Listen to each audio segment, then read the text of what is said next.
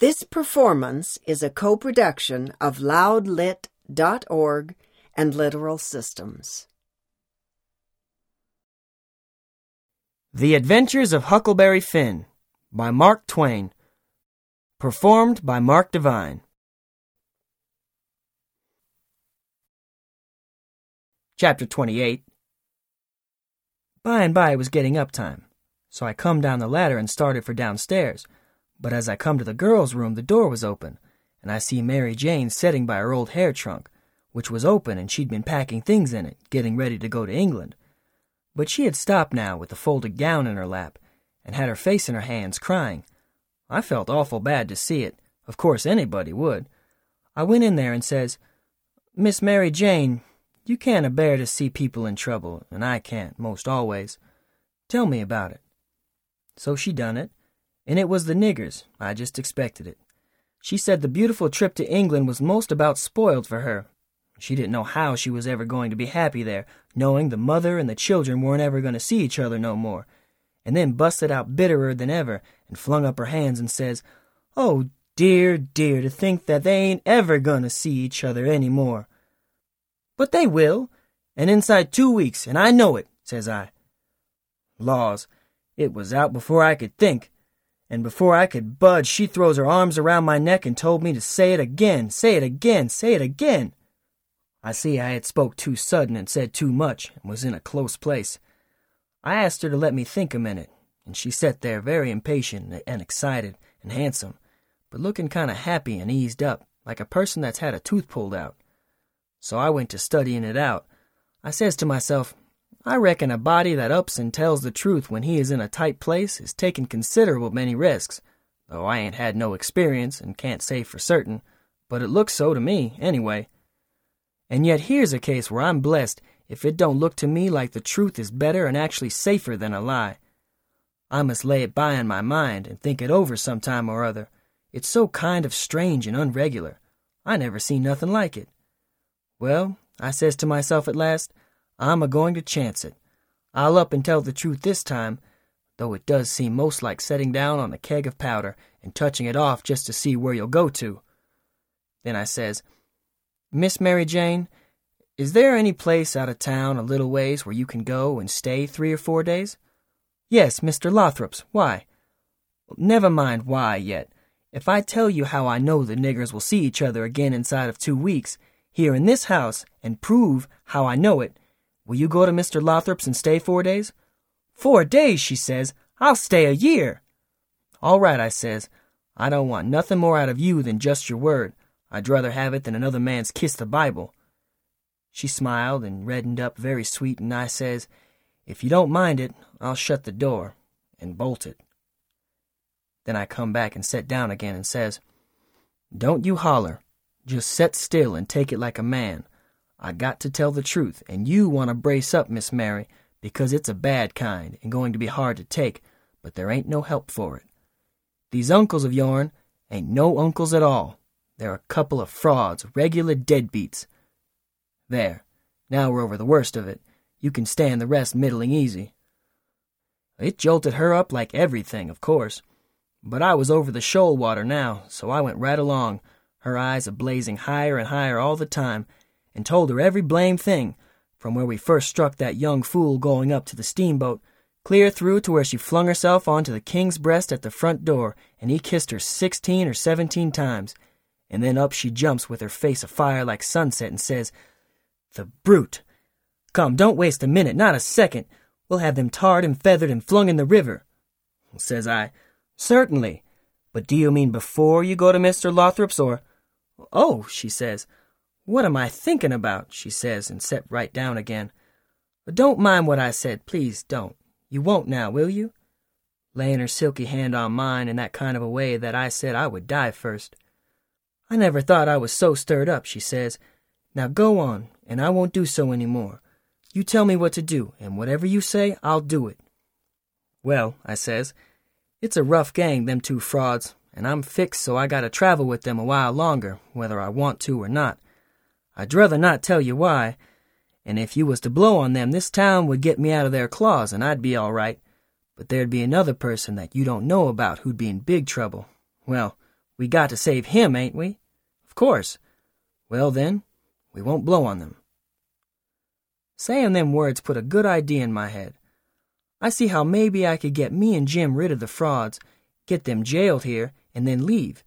But I didn't want to run the raft in the daytime without anybody aboard to answer questions but me, so I didn't want the plan to begin work until pretty late tonight. I says, Miss Mary Jane, I'll tell you what we'll do, and you won't have to stay at Mr. Lothrop's so long, nother. How far is it? A little short of four miles, right out in the country back here. Well, that'll answer. Now you go along out there and lay low till nine or half past tonight, and then get them to fetch you home again. Tell them you've thought of something. If you get here before eleven, put a candle in this window, and if I don't turn up, wait till eleven, and then if I don't turn up, it means I'm gone and out of the way and safe. Then you come out and spread the news around and get these beats jailed. Good, she says. I'll do it. And if it just happens so that I don't get away, but get took up along with them, you must up and say I told you the whole thing beforehand, and you must stand by me all you can. Stand by you? Indeed I will. They shan't touch a hair on your head, she says, and I see her nostrils spread and her eyes snap when she said it too. If I get away, I shan't be here, I says, to prove these rapscallions ain't your uncles, and I couldn't do it if I was here. I could swear they was beats and bummers, that's all, though that's worth something. Well, there's others that can do better than what I can, and they're people that ain't going to be doubted as quick as I'd be. I'll tell you how to find them. Give me a pencil and a piece of paper. There. Royal Nonsuch Bricksville. Put it away and don't lose it. When the court wants to find out something about these two, let them send up to Bricksville and say they've got the men that played the Royal Nonsuch and ask for some witnesses. Why, you'll have that entire town down here before you can hardly wink, Miss Mary, and they'll come a bilin' too. I judged we had got everything fixed about right now, so I says, just let the auction go right along and don't worry. Nobody don't have to pay for the things they buy till a whole day after the auction on accounts of the short notice, and they ain't going out of this till they get that money. And the way we fixed it, the sale ain't going to count, and they ain't going to get no money. It's just like the way it was with the niggers. It weren't no sale, and the niggers will be back before long. Why, they can't collect the money for the niggers yet. They're in the worst kind of fix, Miss Mary. Well, she says, I'll run down to breakfast now, and then I'll start straight for Mr. Lothrop's. Deed, that ain't the ticket, Miss Mary Jane, I says, by no manner of means. Go before breakfast. Why? What did you reckon I wanted you to go at all for, Miss Mary? Well, I never thought. And come to think, I don't know. What was it? Why, it's because you ain't one of these leather-faced people. I don't want no better book than what your face is. A body can set down and read it off like coarse print. Do you reckon you can go and face your uncles when they come to kiss you good morning and never. There, there, don't. Yes, I'll go before breakfast, I'll be glad to. And leave my sisters with them? Yes, never mind about them. They've got to stand it yet a while. They might suspicion something if all of you was to go. I don't want you to see them, nor your sisters, nor nobody in this town. If a neighbor was to ask how your uncle's is this morning, your face would tell something. No, you go right along, Miss Mary Jane, and I'll fix it with all of them. I'll tell Miss Susan to give your love to your uncles and say you went away for a few hours for to get a little rest and change, or to see a friend, and you'll be back tonight or early in the morning. Gone to see a friend is all right, but I won't have my love given to them. Well, then, it shan't be. It was well enough to tell her so. No harm in it. It was only a little thing to do, and no trouble, and it's the little things that smooths people's roads the most, down here below. It would make Mary Jane comfortable, and it wouldn't cost nothing. Then I says, There's one more thing. That bag of money. Well, they've got that, and it makes me feel pretty silly to think how they got it. No, you're out there. They hain't got it. Why, who's got it? I wished I knowed, but I don't. I had it because I stole it from them, and I stole it to give to you. And I know where I hid it, but I'm afraid it ain't there no more. I'm awful sorry, Miss Mary Jane. I'm just as sorry as I can be.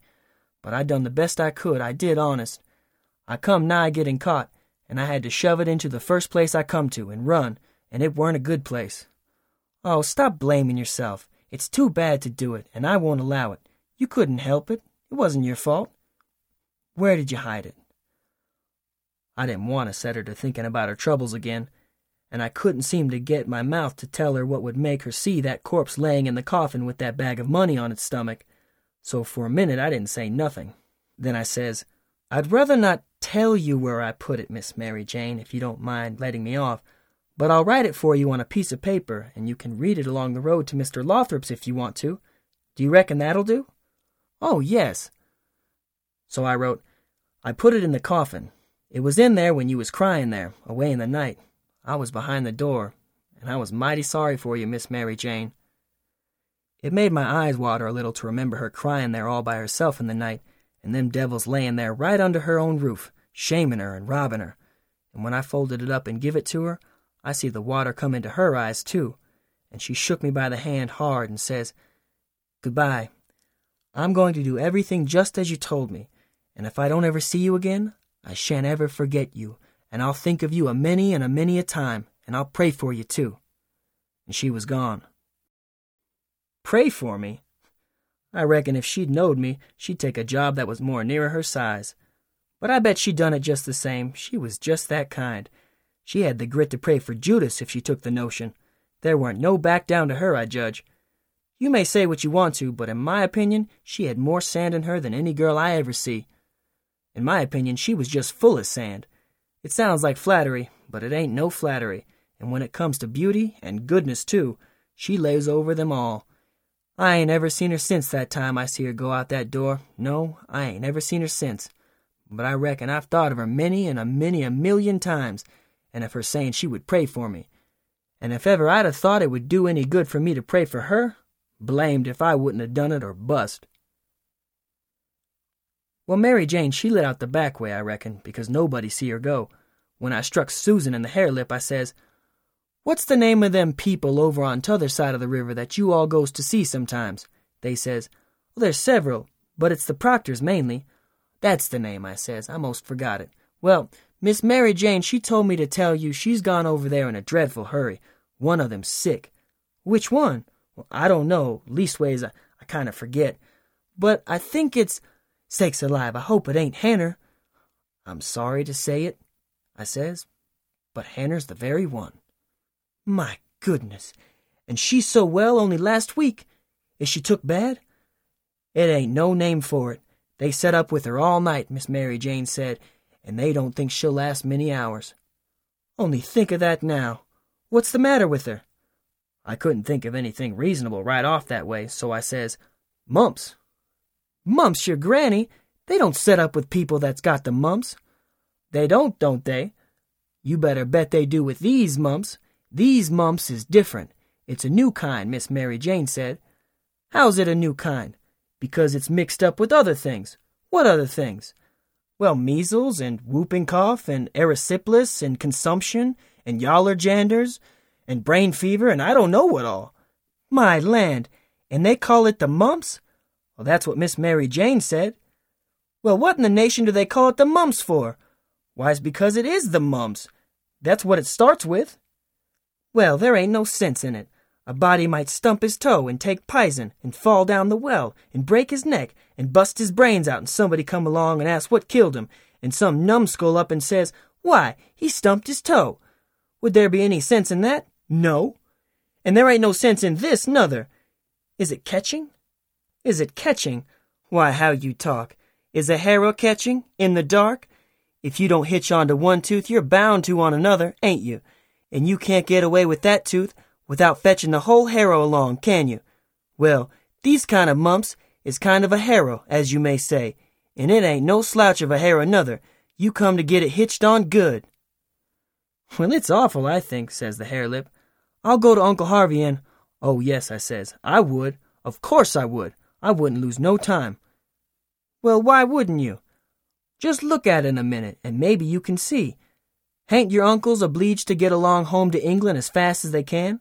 And do you reckon they'd be mean enough to go off and leave you to go all that journey by yourselves? You know they'll wait for you. So far, so good. Your Uncle Harvey's a preacher, ain't he? Very well, then. Is a preacher going to deceive a steamboat clerk? Is he going to deceive a ship clerk? so as to get them to let Miss Mary Jane go aboard? Now you know he ain't. What will he do then? Why, he'll say, It's a great pity, but my church matters has got to get along the best way they can, for my niece has been exposed to the dreadful pluribus unum mumps, and so it's my bounden duty to set down here and wait the three months it takes to show on her if she's got it. But never mind, if you think it's best to tell your Uncle Harvey. Shucks! And stay fooling around here when we could all be having good times in England whilst we was waiting to find out whether Mary Jane's got it or not? Why, you talk like a muggins.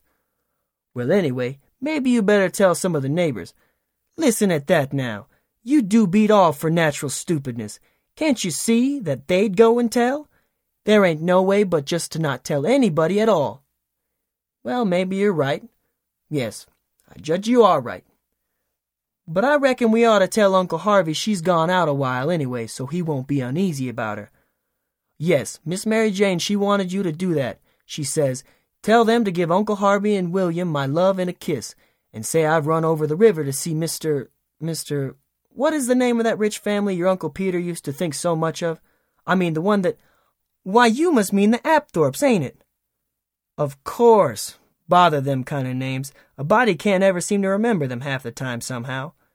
Yes, she said, say she has run over for to ask the Apthorps to be sure to come to the auction and buy this house, because she allowed her Uncle Peter would rather they had it than anybody else, and she's going to stick to them till they say they'll come, and then, if she ain't too tired, she's coming home. And if she is, she'll be home in the morning anyway. She said, Don't say nothing about the Proctors, but only about the Apthorps, which will be perfectly true because she is going there to speak about their buying the house. I know it because she told me so herself. All right, they said, and cleared out to lay for their uncles and give them the love and the kisses and tell them the message. Everything was all right now. The girls wouldn't say nothing because they wanted to go to England, and the king and the duke would rather Mary Jane was off working for the auction than around in reach of Dr. Robinson.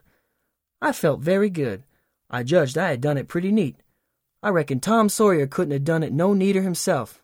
Of course, he would have throwed more style into it, but I can't do that very handy, not being brung up to it.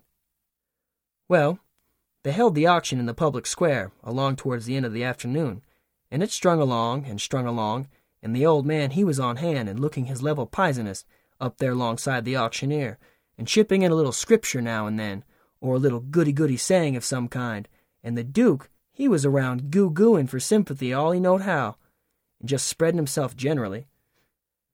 But by and by the thing dragged through, and everything was sold, everything but a little old trifling lot in the graveyard, so they'd got to work that off. I never see such a garaft as the king was for wanting to swallow everything. Well, whilst they was at it, a steamboat landed, and in about two minutes up comes a crowd a whooping and yelling and laughing and carrying on and singing out, Here's your opposition line.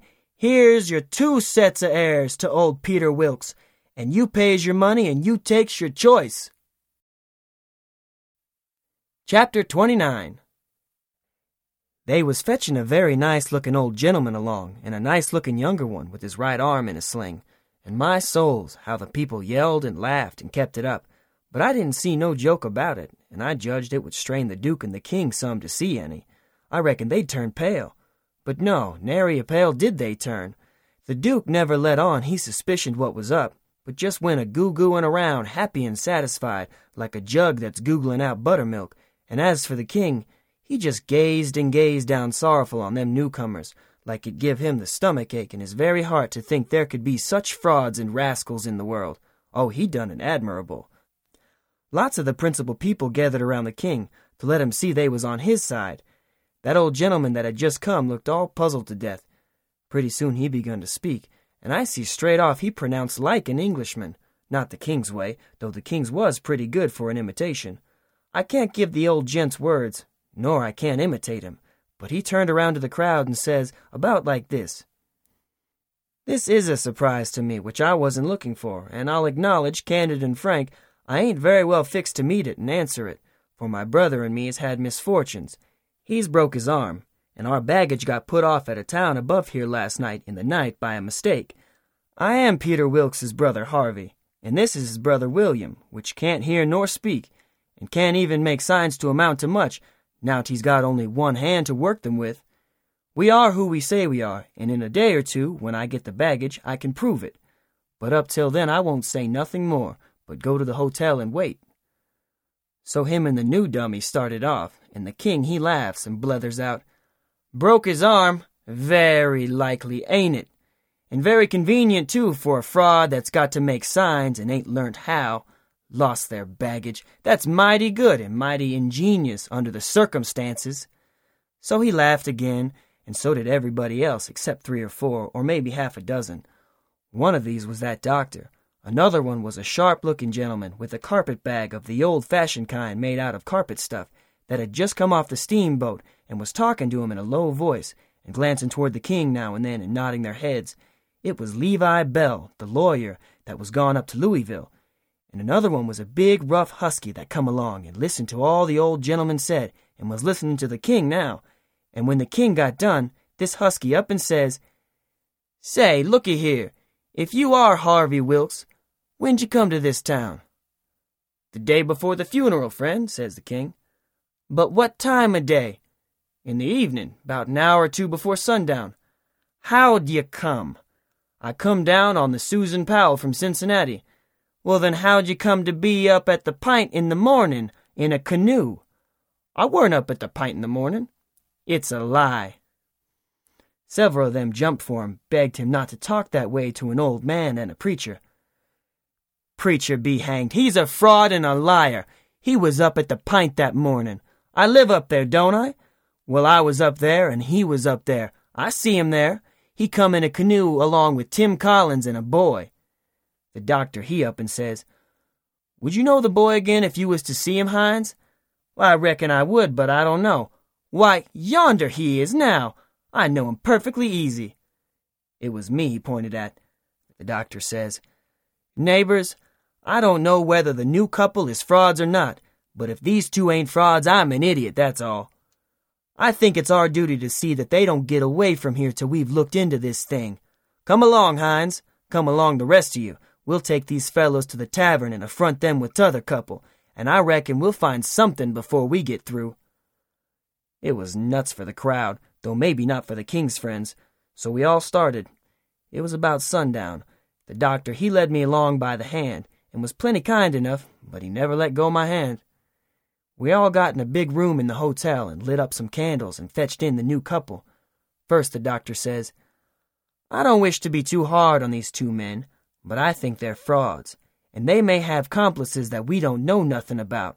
If they have, won't the complices get away with that bag of gold Peter Wilkes left? It ain't unlikely. If these men ain't frauds, they won't object to sending for that money and letting us keep it till they prove they're all right. Ain't that so? Well, everybody agreed to that.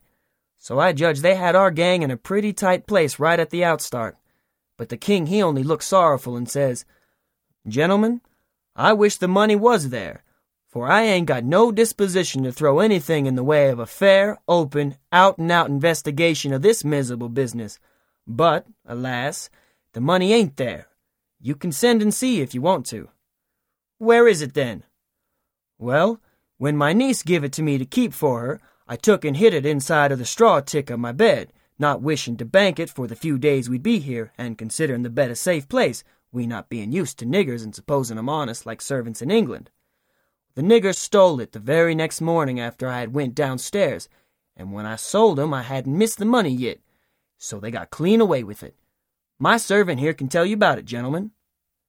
The doctor and several said, Shucks! and I see nobody didn't altogether believe him.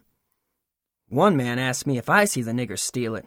Well, I said no, but I see them sneaking out of the room and hustling away, and I never thought nothing, only I reckoned they was afraid they had waked up my master and was trying to get away before he made trouble with them.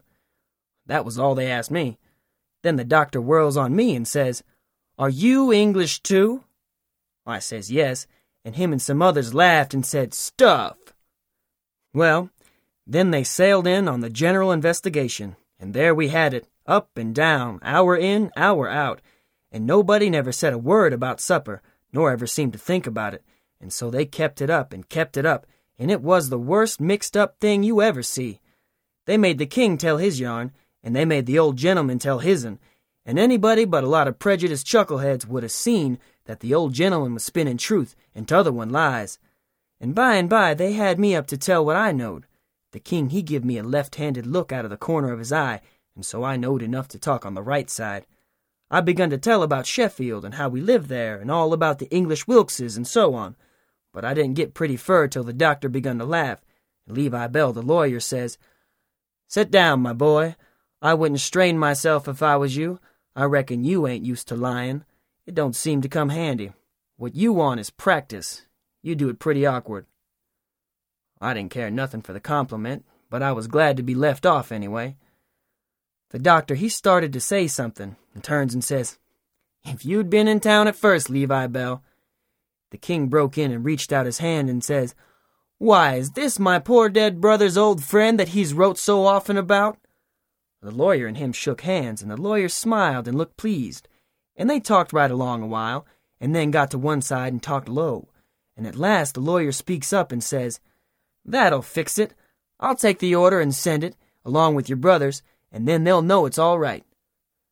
So they got some paper and a pen, and the king he sat down and twisted his head to one side and chawed his tongue, and scrawled off something, and then they give the pen to the duke, and then for the first time the duke looked sick.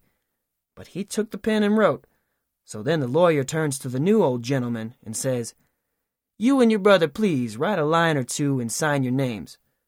The old gentleman wrote, but nobody couldn't read it. The lawyer looked powerful astonished and says, Well, it beats me, and snaked a lot of old letters out of his pocket, and examined them, and then examined the old man's writing, and then them again, and then says, These old letters is from Harvey Wilkes, and here's these two handwritings, and anybody can see they didn't write them. Well, the king and the duke looked sold and foolish, I tell you, to see how the lawyer had took them in. And here's this old gentleman's handwriting, and anybody can tell easy enough he didn't write them. Fact is, the scratches he makes ain't properly writing at all. Now here's some letters from. The new old gentleman says, If you please let me explain. Nobody can read my hand but my brother here, so he copies for me. It's his hand you've got there, not mine. Well, says the lawyer, this is a state of things. I've got some of William's letters too, so if you'll get him to write a line or so, we can come. He can't write with his left hand, says the old gentleman. If he could use his right hand, you would see he wrote his own letters, and mine too. Look at both, please. They're by the same hand. The lawyer done it and says, Well, I believe it's so, and if it ain't so, there's a heap stronger resemblance than I'd noticed before, anyway. Well, well, well. I thought we was right on the track of a solution, but it's gone to grass partly. But anyway, one thing is proved. These two ain't either of 'em Wilkses. And he wagged his head towards the king and the duke. Well, what do you think? That mule-headed fool would give in then? Indeed he wouldn't. Said it weren't no fair test. Said his brother William was the cussedest joker in the world, and hadn't tried to write. He see William was going to play one of his jokes the minute he put the pen to paper. And so he warmed up and went warbling right along till he was actually beginning to believe what he was saying himself. But pretty soon the new gentleman broke in and says, I've thought of something. Is there anybody here that helped to lay out my br- helped to lay out the late Peter Wilkes for burying? Yes, says somebody. Me and Ab Turner done it. We're both here. Then the old man turns toward the king and says, Perhaps this gentleman can tell me what was tattooed on his breast. Blamed if the king didn't have to brace up mighty quick, or he'd a squashed down like a bluff bank that the river is cut under. It took him so sudden, and mind you, it was a thing that was calculated to make most anybody squash to get fetched such a solid one as that without any notice. Because how was he going to know what was tattooed on the man? He whitened a little. He couldn't help it. And it was mighty still in there, and everybody bending a little forwards and gazing at him. Says I to myself, now he'll throw up the sponge. There ain't no more use. Well, did he? A body can't hardly believe it, but he didn't. I reckon he thought he'd keep the thing up till he tired them people out, so they'd thin out, and him and the Duke could break loose and get away. Anyway, he set there, and pretty soon he begun to smile and says, Hmm, it's a very tough question, ain't it? Yes, sir. I can tell you what's tattooed on his breast. It's just a small, thin, blue arrow. That's what it is, and if you don't look close, you can't see it.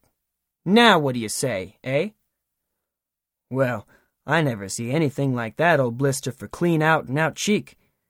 The new old gentleman turns brisk towards Ab Turner and his pard, and his eyes lights up when he judged he got the king this time and says, There, you've heard what he said. Was there any such mark on Peter Wilkes's breast? Both of them spoke up and says, We didn't see no such mark. Good, says the old gentleman. Now what you did see on the breast was a small dim P and a B, which is an initial he dropped when he was young, and a W with dashes between them, so P B W. And he marked them that way on a piece of paper. Come, ain't that what you saw? Both of them spoke up again and says, No, we didn't. We never see any marks at all. Well, everybody was in a state of mind now, and they sings out, The whole bilin' of 'em's frauds. Let's duck 'em, let's drown 'em, let's ride 'em on a rail. And everybody was whooping at once, and there was a rattling powwow. But the lawyer, he jumps on the table and yells and says, Gentlemen, gentlemen, hear me just a word, just a single word, if you please. There's one way yet. Let's go and dig up the corpse and look. That took them. Hooray! They all shouted, and was starting right off, but the lawyer and the doctor sung out, Hold on, hold on! Collar all these four men and the boy, and fetch them along too. We'll do it, they all shouted, and if we don't find them marks, we'll lynch the whole gang. I was scared now, I tell you, but there weren't no getting away, you know. They gripped us all and marched us right along, straight for the graveyard, which was a mile and a half down the river, and the whole town at our heels, for we made noise enough, and it was only nine in the evening.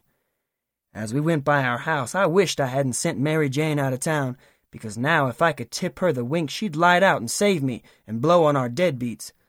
Well, we swarmed along down the river road, just carrying on like wildcats, and to make it more scary, the sky was darking up, and the lightning began to wink and flitter, and the wind to shiver amongst the leaves. This was the most awful trouble and most dangersome I ever was in, and I was kinder stunned. Everything was going so different from what I had allowed for. Instead of being fixed so I could take my own time if I wanted to, and see all the fun, and have Mary Jane at my back to save me and set me free when the close fit come, here was nothing in the world betwixt me and sudden death but just them tattoo marks. If they didn't find them, I couldn't bear to think about it, and yet, somehow, I couldn't think about nothing else. It got darker and darker, and it was a beautiful time to give the crowd the slip, but that big husky had me by the wrist, Hines, and a body might as well try to give Goliath the slip. He dragged me right along, he was so excited, and I had to run to keep up. When they got there, they swarmed into the graveyard and washed over it like an overflow. And when they got to the grave, they found they had about a hundred times as many shovels as they wanted, but nobody hadn't thought to fetch a lantern. But they sailed into digging anyway by the flicker of the lightning, and sent a man to the nearest house a half a mile off to borrow one.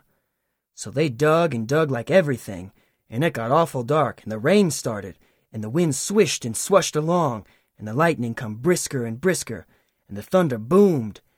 But them people never took no notice of it. They was so full of this business, and one minute you could see everything and every face in that big crowd, and the shovelfuls of dirt sailing up out of the grave, and the next second the dark wiped it all out, and you couldn't see nothing at all.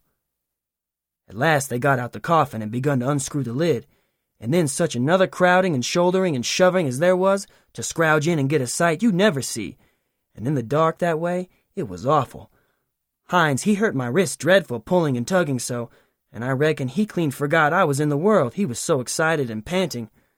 All of a sudden the lightning let go a perfect sluice of white glare, and somebody sings out, By the living jingo, here's the bag of gold on his breast!